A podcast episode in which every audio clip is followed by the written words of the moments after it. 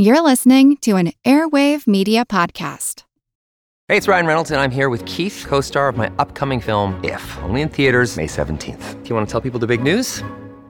All right, I'll do it. Sign up now and you'll get unlimited for $15 a month in six months of Paramount Plus Essential Plan on us. Mintmobile.com slash switch. Upfront payment of $45 equivalent to $15 per month. Unlimited over 40 gigabytes per month. Face lower speeds. Videos at 480p. Active Mint customers by 531.24 get six months of Paramount Plus Essential Plan. Auto renews after six months. Offer ends May 31st, 2024. Separate Paramount Plus registration required. Terms and conditions apply if rated PG. Another day is here and you're ready for it. What to wear? Check. Breakfast, lunch, and dinner? Check. Planning for what's next and how to save for it? That's where Bank of America can help. For your financial to-dos, Bank of America has experts ready to help get you closer to your goals. Get started at one of our local financial centers or 24-7 in our mobile banking app. Find a location near you at bankofamerica.com slash talk to us. What would you like the power to do? Mobile banking requires downloading the app and is only available for select devices. Message and data rates may apply. Bank of America and a member FDIC.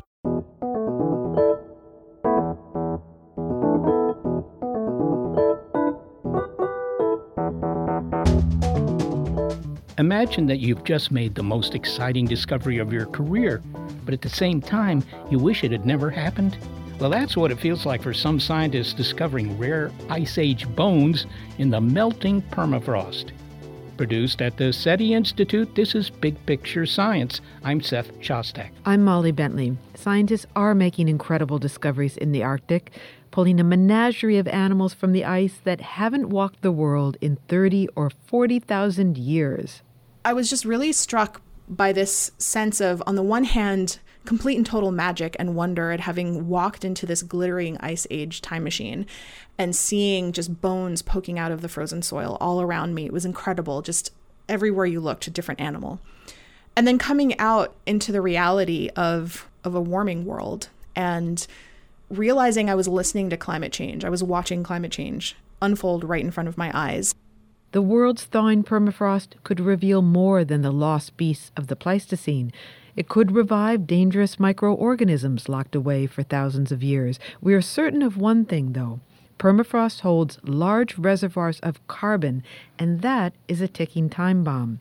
So, will thawing of the permafrost gravely worsen climate change? In this episode, what happens when the Earth warms and frozen ground thaws? This episode of Big Picture Science is de-permafrosting.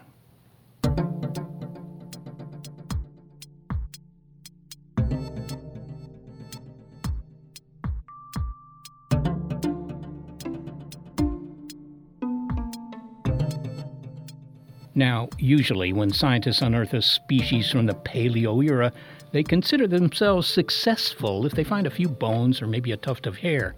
That's why a cat named Sparta has got everyone's tongue.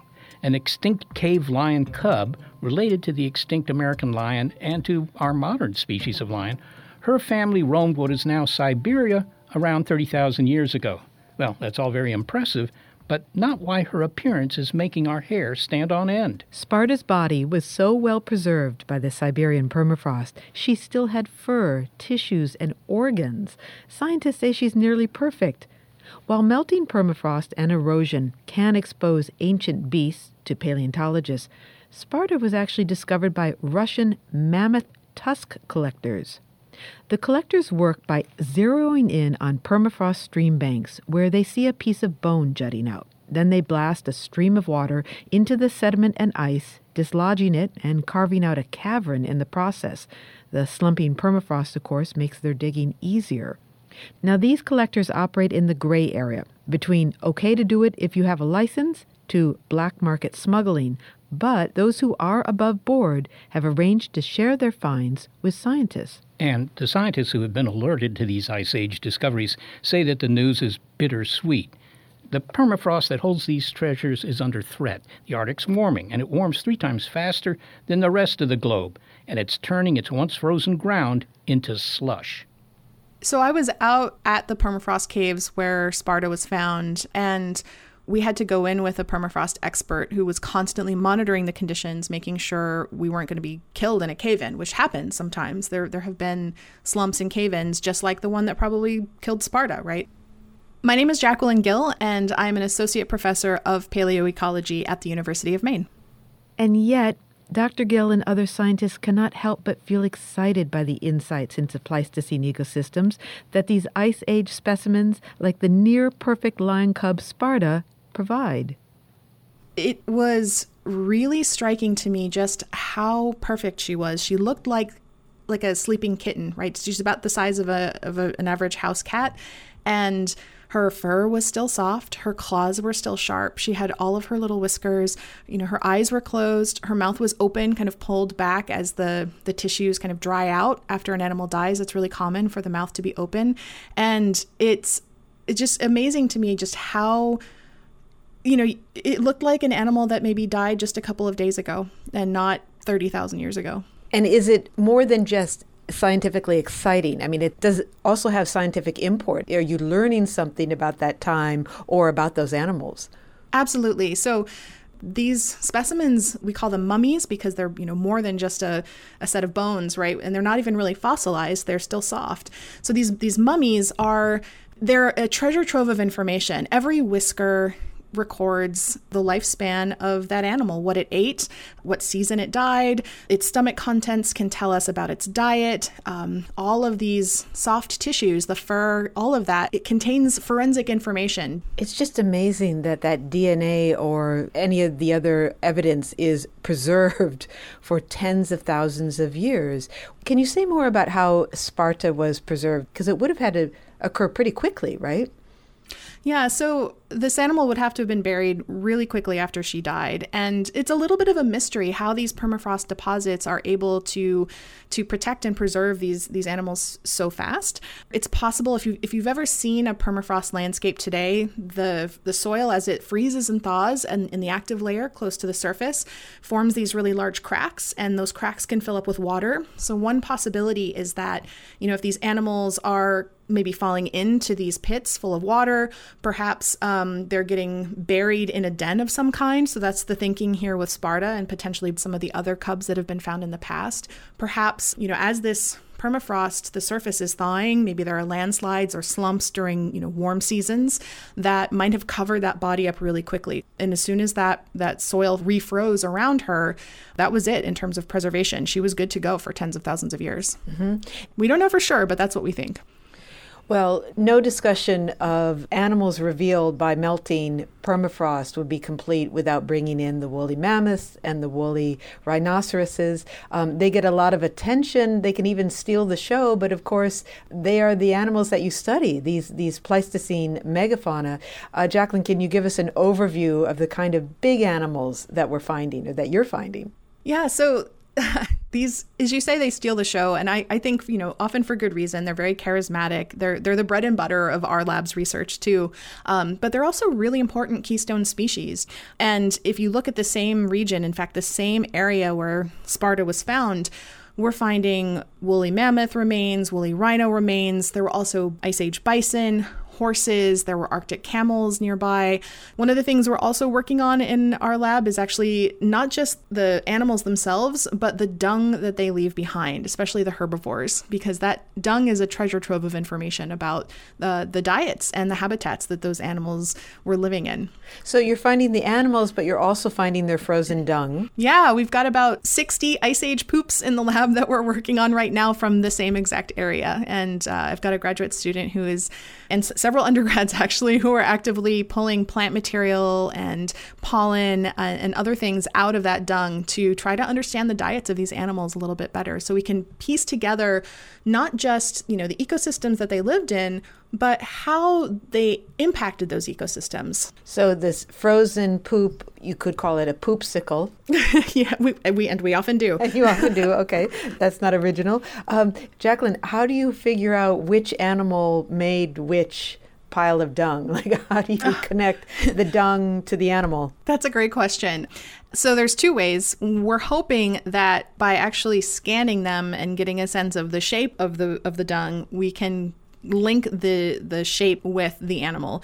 Um, of course, to do that, we need some corroborating evidence, and so we're actually hoping that the DNA of the the pooper is preserved in the dung. And you know, if you want to get really technical, These are all subfossils, right? They're, they have not been mineralized in the way that we often think of fossils as being. Um, so these are actual poops, and they smell like poop, and they look like poop. Wait, wait, um, wait. They smell like poop?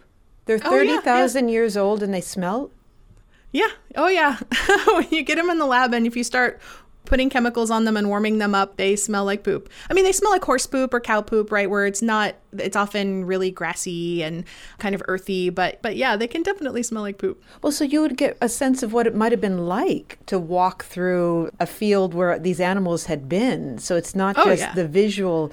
Oh, that's fascinating. Sometimes you actually get um, this is going to sound really gross, but you get the dung if when you have these really amazingly well preserved ice age animals, you have their stomach content still preserved. So we actually have some bison stomach contents, and then if you go further down in the digestive tract, you find the poop that hasn't been pooped yet and that can kind of give you a little bit of a sense of what that should what that should look like. And sometimes it's actually found you know near the animal too. So no pun intended this time but it really is like having a snapshot of life frozen in time.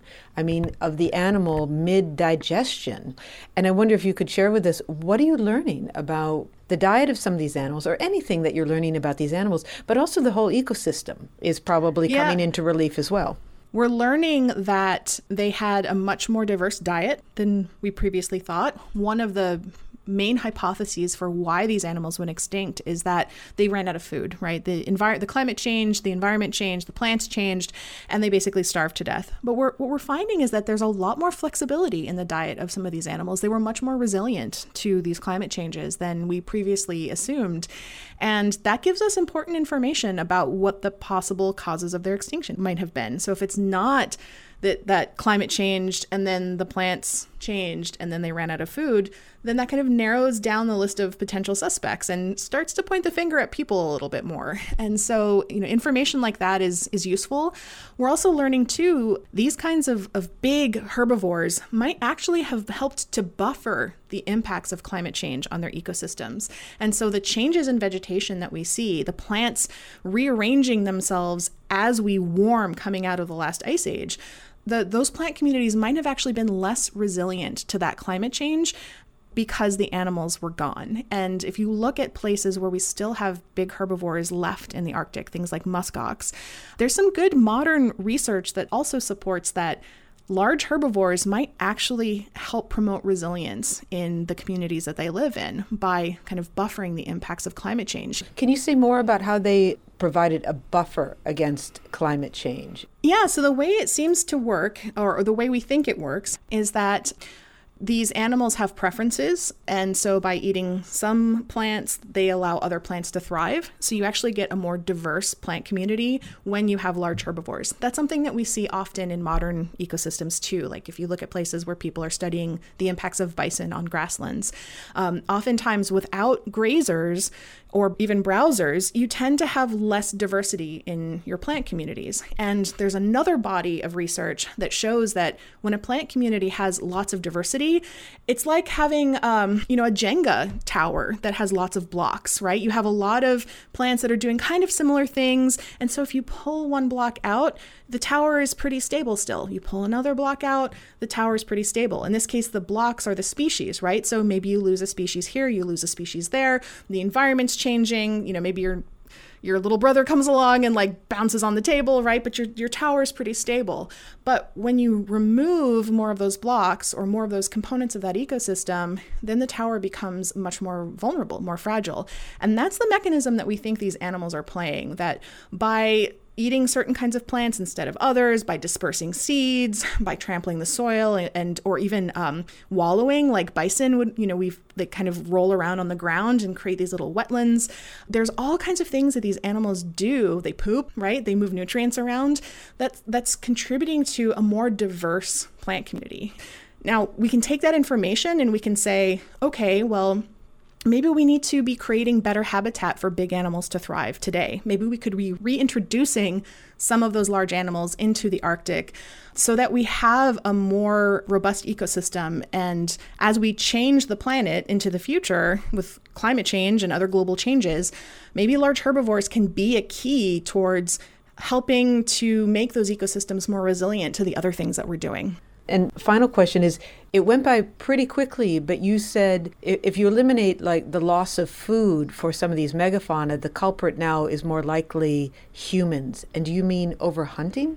That seems to be it. So the animals were almost certainly stressed by changing climates. But it's important to remember that they made it through like dozen or so cycles of ice age interglacial cycles that we've been through. And they made it through every single one until the last one. And that's when people start to move across the globe. And so it's really hard to imagine a climate only scenario. And people have tried to model this using, you know, different approaches. And while extinction is rarely caused by one thing. We often talk about the one two punch, right? You, you knock a population down and then there's that bad luck of something else happening. So the fact that people start spreading really across the globe during a period of environmental upheaval, of climate change, as we came out of the last ice age, probably did not help. And the mechanisms are thought to be overhunting, maybe some other things like burning or, or other ways in which we change the land. But people have modeled this, and it turns out you you actually don't have to kill very many animals when they're already threatened by predators and sort of kept in balance. Just hunting a few kind of triggers this cascade with the rest of the population and then potentially even onto sort of lower levels of the ecosystem. Jacquelyn Gill, thank you so much for talking to us. Thank you so much for having me. Jacquelyn Gill is an associate professor of paleoecology at the University of Maine. Well, this is really exciting because I mean, I could picture what it would be like in that cave, and you know, seeing a perfectly preserved cat from thirty thousand years ago. I, you know, I've been to the, the science museums where they have a brontosaurus or something like that, but it's just bones. It's not the same thing as seeing it lying in front of you, undisturbed from the time of its death. The other thing that really struck me, Molly, was when she talked about. Well, you asked her, did these megafauna from the last ice age, you know, they, they all disappeared after that. And was that due to hunting by humans? And she made an important point that I hadn't thought of. You know, there have been like 17, 15, 10, whatever, previous ice ages, and these megafauna made it through all those ice ages. It was only the last one where they disappeared, which happens to coincide with the presence of our ancient ancestors.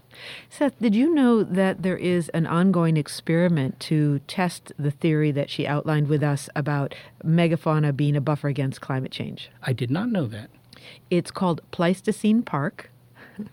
and it is a nature reserve. It's in Russia. It's in um, northeastern Siberia, I believe. And what it's doing is recreating that northern subarctic grassland with large herbivores to test exactly what she said, to see what it's like when you reintroduce large animals to an ecosystem and see if they provide some of those balancing mechanisms to the whole ecosystem. That's going on now. No, but they're repopulating them with current animals, right? They, are not going to bring back the woolly mammoth. No, no, they're not reanimating de-extinction. There is a, a de-extinction movement, but that's not the one that's happening in Pleistocene Park.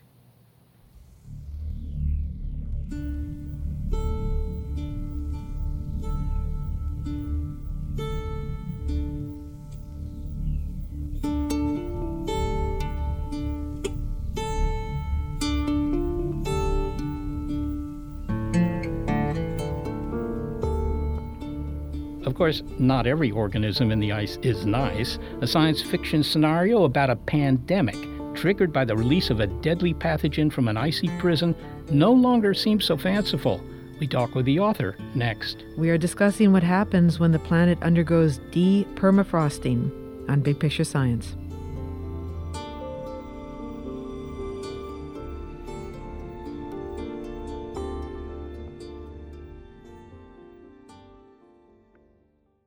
Many of us have those stubborn pounds that seem impossible to lose, no matter how good we eat or how hard we work out. My solution is PlushCare. PlushCare is a leading telehealth provider with doctors who are there for you day and night to partner with you in your weight loss journey. They can prescribe FDA-approved weight loss medications like Wegovy and Zepbound for those who qualify. Plus, they accept most insurance plans. To get started, visit plushcare.com slash weight loss. That's plushcare.com slash weight loss.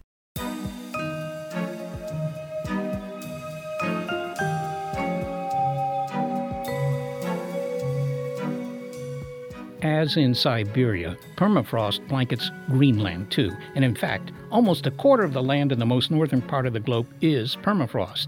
While the ground above permafrost can thaw and refreeze every year, permafrost, which extends from maybe a foot down to as deep as a mile down, is defined as ground that remains frozen for two or more years. Of course, we're discovering that it's not permanent after all. American geologist S.W. Muller, who coined the term in 1947 as a contraction of the term permanent frost, probably didn't anticipate the rise in average global temperatures over the next 70 years. Ice Age megafauna may not be the only creatures released from icy tombs to greet the modern world, and some of these newly freed organisms may not be benign. So, what happens when a deadly ancient microbe becomes airborne? That's the plot line for a new pandemic novel, Phase 6, by Jim Shepard. Written before the COVID 19 pandemic, but not released until 2021, the suspenseful story begins in Greenland. In a small town bordering Disko Bay on the west coast of Greenland called Ilimanaq, an international mining company has taken advantage of softening Greenland permafrost to dig up rare earth metals. But these substances are not the only things their machinery extracts.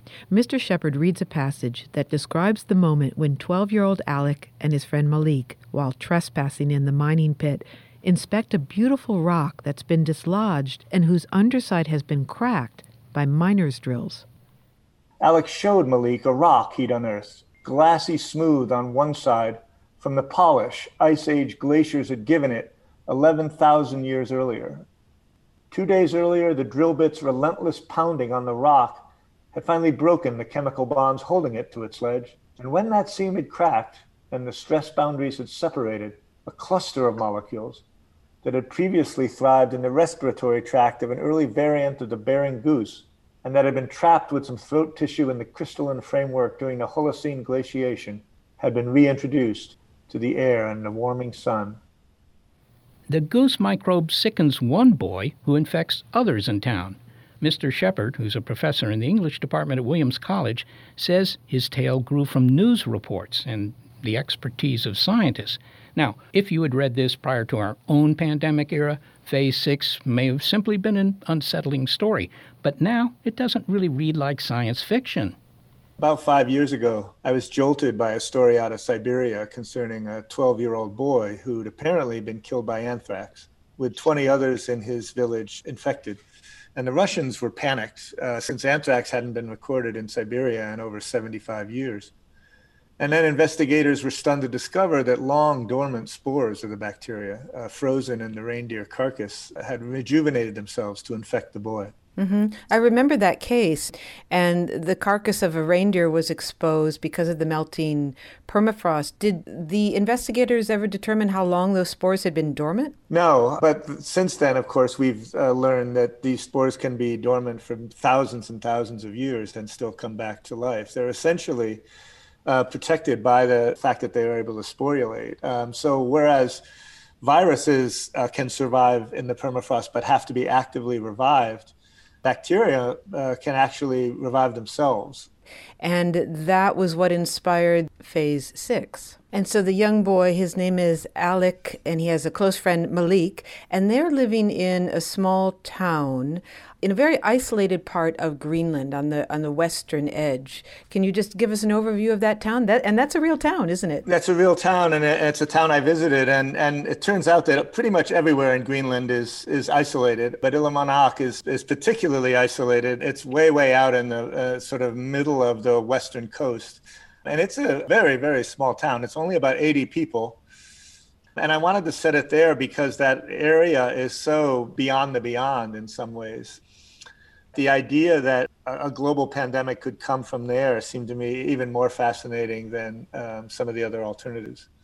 Also, um, where the book had come from as well was the revelation that both Russia and Greenland uh, had announced extensive plans to mine all across their northern extremities. And because those areas were actually sort of ironically becoming more and more accessible because of global warming. Um, and that would mean that millions of tons of that permafrost that is now thawing and uh, turning over its pathogens to the sun uh, would be excavated and would be piling up next to miners who were living there short term and then flying back to their homes. And that just seemed to me, if you were trying to design a global pandemic, that might be one of the ways you go about it. Um, and I'm one of those people who believes, you know, the way career counselors say, find something you're doing anyway and find a way to make it pay. You know, I was thinking, well, since I'm going to be obsessing about this, I might as well try to write about it. In, fact, I think you describe yourself as an armchair uh, catastrophist. yeah, that's not a bad way of putting it, I think. I mean, I don't think I go through my daily uh, round uh, terrified, but I do have three children, um, and I do worry very much about the state of the world. Um, the state of the planet and mankind's treatment of it. In some ways, it's a trifecta, you know, uh, maybe the Bermuda Triangle of calamities or, or of conditions coming together. I mean, one is so you have a microbe, you have climate change, and then you have the capitalism that is driving the mining. And all of this causes this microbe to be released. And in this case, it doesn't come from a bat or a pangolin, it comes from a goose. This is a reanimated goose bacteria. Without giving anything away, do you want to introduce us to this bacterium and also what happens, how it gets released? Um, well, um, it turns out that all sorts of sporulating bacterium get trapped in various layers of earth or rock or whatever. And I wanted to come up with one that would be, uh, rather than just a couple uh, thousands of years old, quite, quite old. And so I checked with some microbiologists. And one of the things I like to do is dump my problem in the lap of somebody who's smarter than I am. And fortunately, at a, I teach at a place, Williams College, a liberal arts college, where I have access to the scientists on a kind of a daily basis. And so I, I essentially said to a microbiologist who was sweet enough to work with me, uh, here's what I'm imagining. How would a pathogen like this operate? And she came up with the idea of something that had been trapped in the throat of an avian species and then actually ends up inside a rock. Um, that's how old it is, uh, and is still able to survive that once the rock is fractured, as rocks often are in the process of mining. And this would have been a microbe that maybe would have not made the goose sick, but then when it's right. released, it's it, it does what they call a spillover and leaps into into humans. Exactly. Okay, so coming to a moment in the book where the CDC investigators are trying to figure out the origins of the pandemic, other than it started in Greenland, and they are interviewing Alec and asking him whether there was anything unusual that happened prior to the pandemic, but he's too scared to admit about his and Malik's secret visit to the pit. Now, here's a question Is it giving away too much to say to say that there's a big question mark over whether that connection is ever made. No, I don't think it's giving away too much. I think one of the things that uh, immediately uh, is facing epidemiological investigators when they're chasing something down is how many, first of all, what is this and where did it come from? But secondly, uh, are we dealing with more than one thing here? And that last question is a pretty crucial question. And because these pathogens mutate so quickly, it's not a very simple question a lot of the time. And that's where a lot of the dealing with human beings comes from right? If we can track it back uh, pretty clearly to one source then we have a different situation than if we're tracking it back to two different sources. So happily for the dramatic shape of a novel like mine it becomes crucial to get information from this boy even though this boy is traumatized enough that he's resistant to giving out information and there's a moment late in the book, and I don't think I'm giving away a lot, or even I don't even care if I'm giving away a lot in this case. There's a moment late in the book, remember, when Alec uh, resolves that he is going to tell them. And one of the ambiguities um, that remains is well, is he doing this too late or not? Right. And is it going to matter, really, if we understand the origin at this point in the novel? Now, to be clear, and we haven't said this explicitly, but we should, you wrote this book before the COVID 19 pandemic and you were just about to release it, I think in February 2020, and your agent or editor said, let's hold on here. What was it like, or what do you want us to know, Jim, about what it was like to release a book about a pandemic during a pandemic? well, I delivered the book right as the pandemic was breaking. I delivered the book in February, and none of us knew at that point what the right time to release a book about a pandemic during a pandemic might be. But it may it seemed to make the most sense to not rush the book forward and to to give it a little bit of time and maybe since it's uh, literature rather than nonfiction, uh, maybe allow a little bit of space from the trauma of the catastrophe. So it was decided to wait almost a year. And one of the impacts that that had on the novel itself, which was uh, useful, was you know when you're writing a book like this you have all this exposition to dump on the reader about how pandemics operate and how pandemic response operates.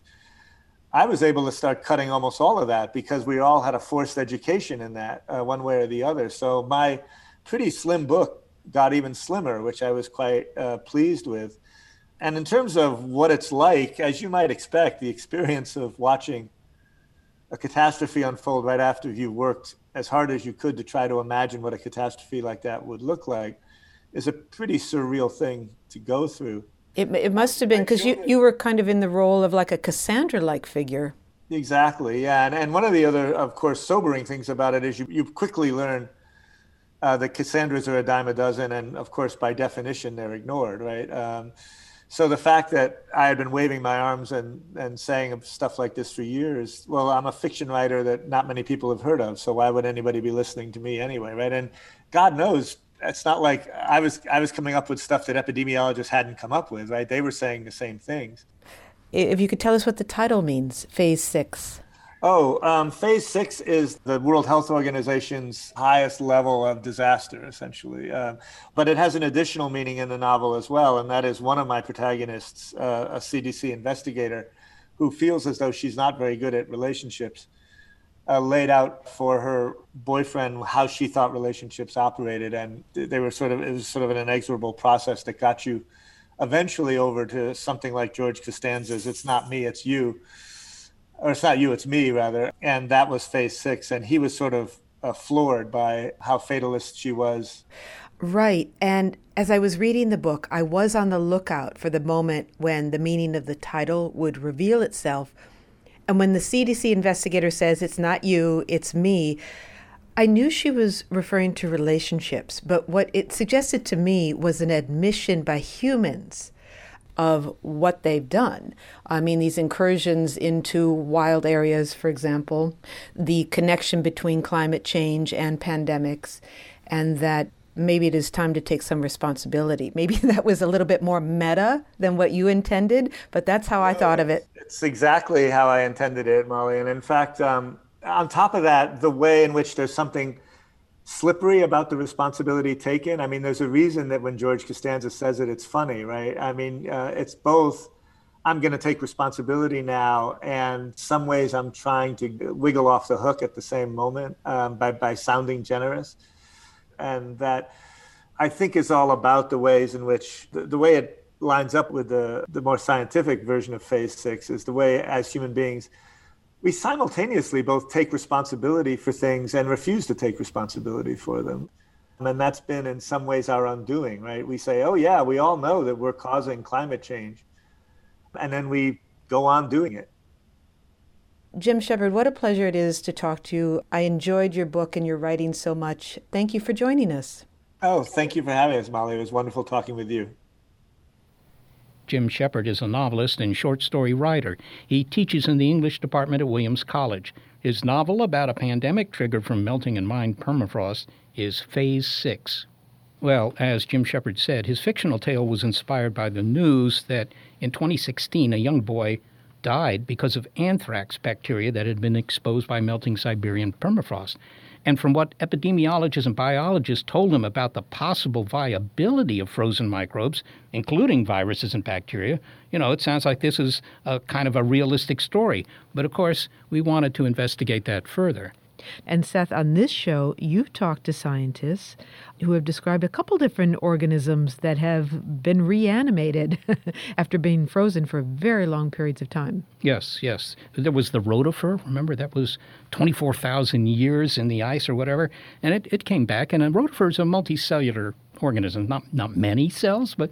And then there were the worms, and those are also multicellular. And, and they came back after 40,000 years. These things, they start wriggling, they, they show all the signs of being alive. And so we know that organisms can come back, microorganisms can come back, right? You can't bring back a, a woolly mammoth; they won't they won't be alive even if you do defrost them. But for these microorganisms, they can come back. So if if microorganisms can come back, pathogenic microorganisms can come back too. So so that's right, Seth. Those are organisms that were twenty four thousand years old and forty thousand years old, and they came back wriggling back to life. But that's not the same as a pathogen coming back, a bacteria or a virus, and infecting us. So, if you remember the anthrax bacteria that killed the boy, that had been found in a reindeer carcass, and I believe that was in 1941. So, that was able to sustain itself for 80 years. The question is what about other diseases? So, what scientists have found is fragments of RNA from the 1918 flu, these are from bodies buried in Alaska, and DNA fragments of smallpox found in the bodies of victims of smallpox in Siberia. These are all bodies that have been since exposed because of thawing permafrost. And those fragments of DNA and RNA are not the same as a live virus. So, they didn't find any viruses that were then reanimated True, but a virus is in fact just an RNA string, right? I mean, it's it's it's not so hard for me to believe that something pathogenic could come from the past. That just doesn't strike me as an you know an unreal scenario because if things that are harmless can come back from the past, I don't know the difference between something that's pathogenic and something that's harmless. Okay, so in your opinion, you'd say, though, even though scientists have not found any viable viruses, you still think it's possible? I think it's, uh, yeah, I think it is possible. Uh, not just viruses, but also bacteria. I mean, I think that this is a selection effect problem at this point. Might be wrong, but it strikes me, I mean, they haven't, you know, seen so many that they can say, oh, well, the one in a million bacteria, whatever the number is, that are dangerous to you, uh, we didn't see that. Well, yeah, but they only, you know, uh, saw a handful of things that have come back. It is true that we're seeing evidence on both sides here that some organisms can survive a very, very long time in the ice, and others they don't seem to survive with the same kind of robustness. The bottom line is we don't know what will happen, but what we do know is that life is hardier, always turns out to be hardier than we could imagine, and that ice is a great preservative. And the ice is going away and the permafrost is warming. So we have a situation set up for great uncertainty as to what will happen next. Yep.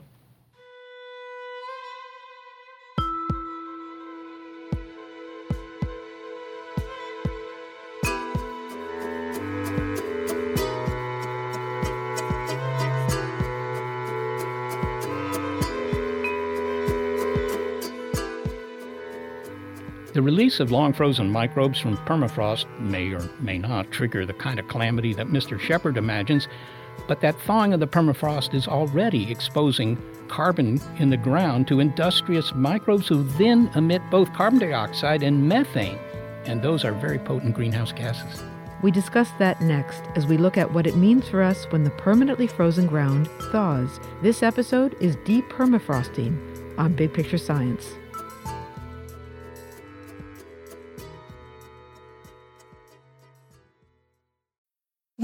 Need mealtime inspiration, it's worth shopping Kroger, where you'll find over 30,000 mouthwatering choices that excite your inner foodie. And no matter what tasty choice you make, you'll enjoy our everyday low prices, plus extra ways to save, like digital coupons worth over $600 each week. You can also save up to $1 off per gallon at the pump with fuel points. More savings and more inspiring flavors make shopping Kroger worth it every time. Kroger, fresh for everyone. Fuel restrictions apply.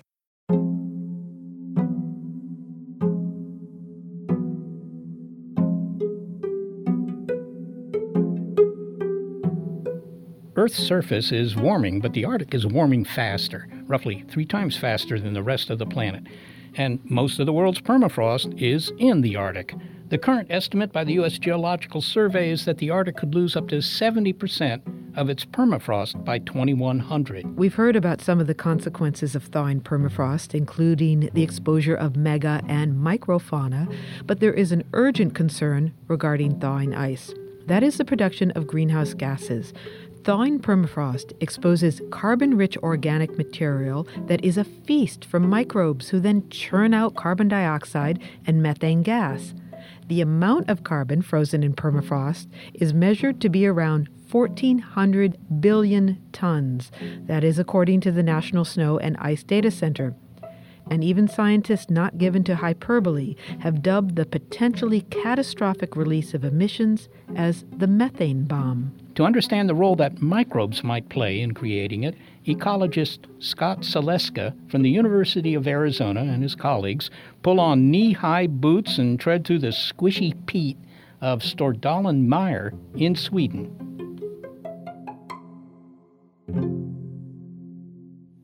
This is a, a, discontinuous permafrost zone, so there are patches that are frozen. You can walk on solid ground very easily. There are other parts that have thawed. That when it's completely thawed, it's in, basically it's underwater. It's an inundated wetland where you could be up to your knees or waist in water, and so you're putting a core down into this very squishy, mucky mess, and you can smell the pungency of the different plants that are growing there. It's, it's both thrilling because, as an ecologist, I really appreciate the world of nature and being in nature, but it's also disheartening and, and sobering to realize how quickly the system is changing. Dr. Saleska and his team are sequencing the genomes of the bacteria and archaea, that is, the most ancient class of single celled organisms that are found there. This is part of the project IsoGenie, which he co founded with the goal of determining which microbes are doing what to the carbon rich permafrost as it thaws if you think about where the carbon is in the Earth system, you might think about big tropical forests or uh, where all, there's all that carbon in, in trees. I like to think of permafrost as basically upside down forests, where instead of in the wood uh, above ground, you have this immense store of carbon in the soil below ground. That's, in, in the case of permafrost, frozen away. This reminds me of something uh, I noted in Europe where they had something called peat in English. It was kind of a soft coal, and it was just sort of partially decomposed organic material from plants. Yeah, that's exactly the definition of peat. Peat is is basically undecomposed plants or only partially decomposed plants that is then sort of frozen in time in that state of only partial decomposition and you can actually identify if you dig into the peat you know little pieces that look like they might have been leaves or stems uh, long ago i see okay so melting permafrost. I mean, let's say thawing permafrost. Oh, let's yes, melting. I guess it would take a higher temperature to just, melt. No, just no. Just think about you know your your frozen meat in the refrigerator. You don't pull out a steak to, to melt it. Uh, you pull out a steak to thaw it. The, the water melts, but the but the peat, like your steak, thaws. It stays there. All right, thaw. I I hope I don't make that mistake again. it's a common thing that people say. It's, it's one of the, like the, the little indicators of whether you're a real permafrost scientist is whether you say it thaws or whether it melts. So even the Alaska pipeline has been said to be possibly threatened by thawing permafrost, uh, but that's not what you're interested in studying. You're interested in studying sort of microscopic consequences. Right, that's right. You know, the, all that organic matter that I said has been built up over thousands of years of plants growing and building this upside down forest, if you will, is leaving behind all this really rich, yummy carbon, but it's frozen. So, like the steak in your freezer, it's um, not doing anything. But if you if the freezer, freezer started failing and that steak started thawing, it would not last long before it was smelly and decomposing and not no longer edible. That's because the microbes are getting their food supply from decomposing that thawing. In the case of the freezer, your meat. In the case of permafrost, decomposing uh, those plant parts. And when it decomposes, it either turns into carbon dioxide or methane, and those two are powerful greenhouse gases. So that means that all this carbon that's stored in the in the frozen permafrost peat, which is, amounts to over twice as much as there is in the atmosphere as carbon dioxide, starts to be susceptible to being lost through microbial decomposition and attack. Okay, let me just make sure I understand this. These are microbes that are already in the permafrost. These are not microbes that come in from the air or something like that. Well, it's, it's, it's some of both, actually. So, there, yes, there are microbes frozen into the permafrost, and they are activated or released when the permafrost thaws. What we're concerned about is that those microbes, which some of which are thawed in the permafrost, some of which are, as you said, opportunistically coming in from of the already thawed areas, even from the atmosphere. There's microbes that are blown around in the dust in the atmosphere. When this feast gets unleashed, they will move to take advantage of that available carbon, that available energy, that food supply. And you mentioned that what they then produce as exhaust gases from their own metabolism is carbon dioxide, which doesn't sound like a good thing to add to the atmosphere, and then also methane, right? And they're both greenhouse gases, right? Yes. Carbon dioxide is the one we usually talk about, but methane is, in some cases, even worse. It's 30 times more powerful per unit mass than a carbon dioxide molecule. So, a little bit of an equal amount of methane and carbon dioxide, uh, the methane is 30 times worse in terms of amplifying climate change. What exactly happens depends a lot on who's inside that microbial black box. Who's actually decomposing the carbon, whether it's one species or another species of microbe? Well, you've, you've started an initiative called IsoGenie. I hope I'm not mispronouncing the Greek there. So the idea is you and other people who, uh, who know about these things are up there in Sweden trying to, if you will, quantify the extent and the nature of the problem. IsoGenie comes from isotopes of methane, different flavors of methane, if you will. You can tell what microbe produced the methane by what flavor it is, what isotope it has. And uh, the other part is gene, standing for genome. So we're really looking into who's who of the microbial world by looking at their genomes. And we sequence whole genomes, uh, not just of individual organisms, but of everything that is in the soil. So we have what we call a metagenome, a, a catalog of all the genomic uh, genes and what their activity could be across the thousands of species uh, uh, of microbes that are in the soil that can tell us what they're capable of doing, how much methane they're able to produce. I, I, must say that strikes me as truly amazing. It's like trying to analyze overlapping fingerprints at a crime scene or something like that. How you separate out the individuals. Well, does it only depend on the species of microbes, or does it also depend on you know whether this thing is partially thawed, a little bit thawed, you know, fully dead, that kind of thing? yeah, thanks, Seth. That's a really important question. In fact, that's one of the one of the first findings of this this IsoGenie project was that who's there matters.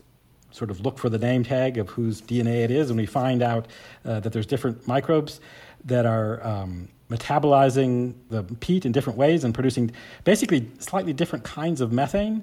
One kind of methane produced by one kind of microbe, and another kind produced by other kinds of microbes. We're talking about two different, what we call metabolic pathways for methane production. There's the uh, hydrogenotrophic methane, which seems to be the dominant kind that's being produced by the microbes in the only partially thawed bogs. And then as, as we get fully thawed fens that sort of submerge into the water table, we get much more active community of microbes, greater diversity of microbes, and we're able to sort of put together the story that shows that as permafrost thaws, the microbial community changes and it shifts from sort of miserly microbes that can barely decompose some methane to expansive, very hungry, active communities that are decomposing all kinds of methane through other pathways. And we can see that both in the shift in the microbial community and in the change in the type of methane we measure coming out. Obviously, not a simple problem. well, you know, who cares, right? Who, who cares what kind of methane, what kind of, what flavor of methane is coming out or what kind of microbe is doing it? It's, it's coming out, right? But it's coming out differently depending on who's doing it and understanding the future. If you want to predict the future of how much of this frozen peat gets turned into methane and amplifies the climate change, it turns out you need to know something about the microbial biology of the guys that are doing it. So, in order to understand the uh, the play here, you've got to know the characters. It sounds like, but I mean, exactly.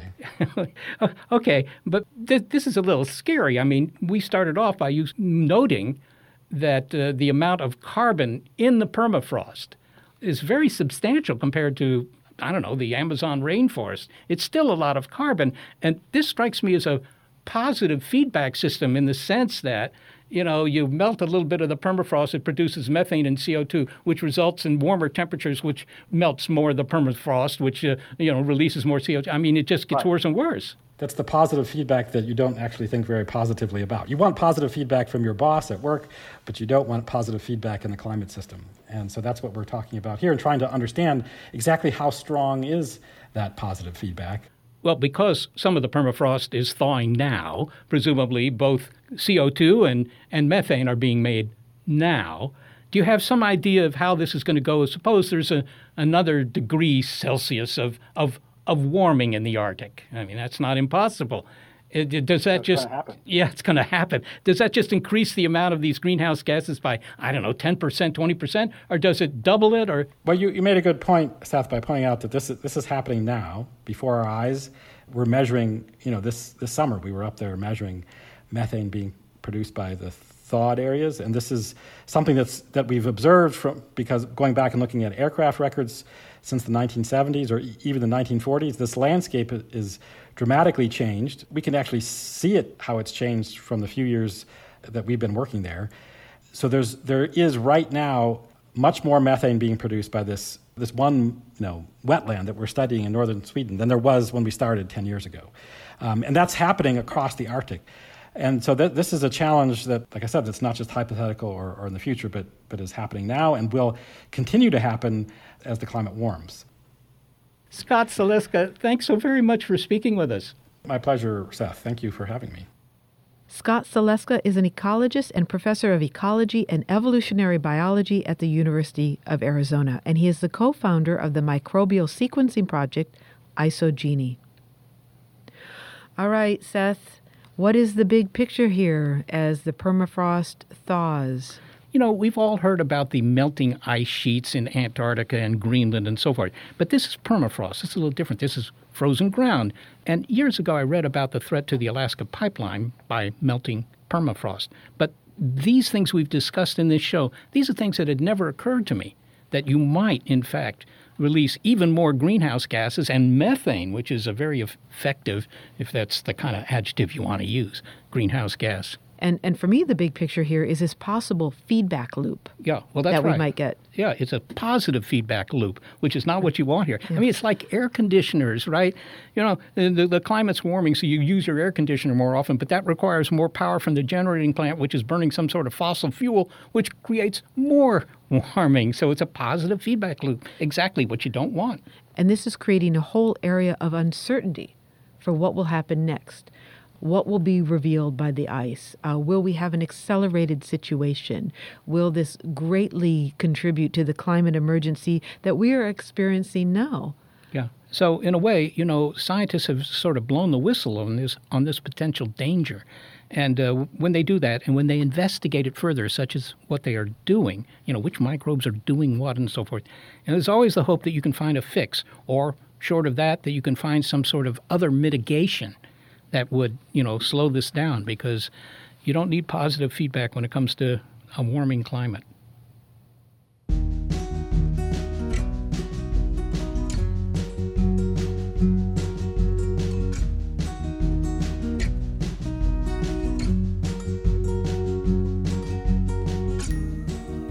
Well, we couldn't do the show without the cool heads and the talents of senior producer Gary Niederhoff and assistant producer Sarah Derwin. They make Big Picture Science possible. I am executive producer of the program, Molly Bentley. Thanks also to financial support from Rena Shulsky David and Sammy David, to NASA, and to the William K. Bowes Jr. Foundation.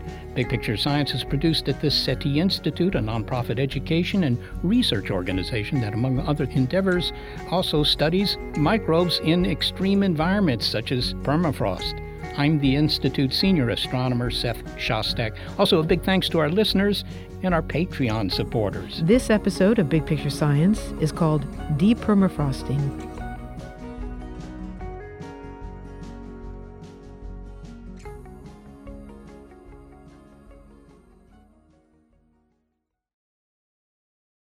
As a longtime foreign correspondent, I've worked in lots of places, but nowhere as important to the world as China. I'm Jane Perlez, former Beijing bureau chief for the New York Times. Join me on my new podcast, Face Off US versus China, where I'll take you behind the scenes in the tumultuous US China relationship.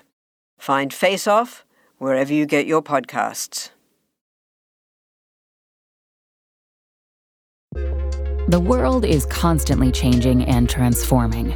Cut through some of the noise with What's New with Wired, a podcast that goes in depth on the latest news and technology and culture. Their award winning journalism will help you make sense of what's happening in the world. Listen to What's New with Wired wherever you get your podcasts. That's What's New with Wired wherever you get your podcasts.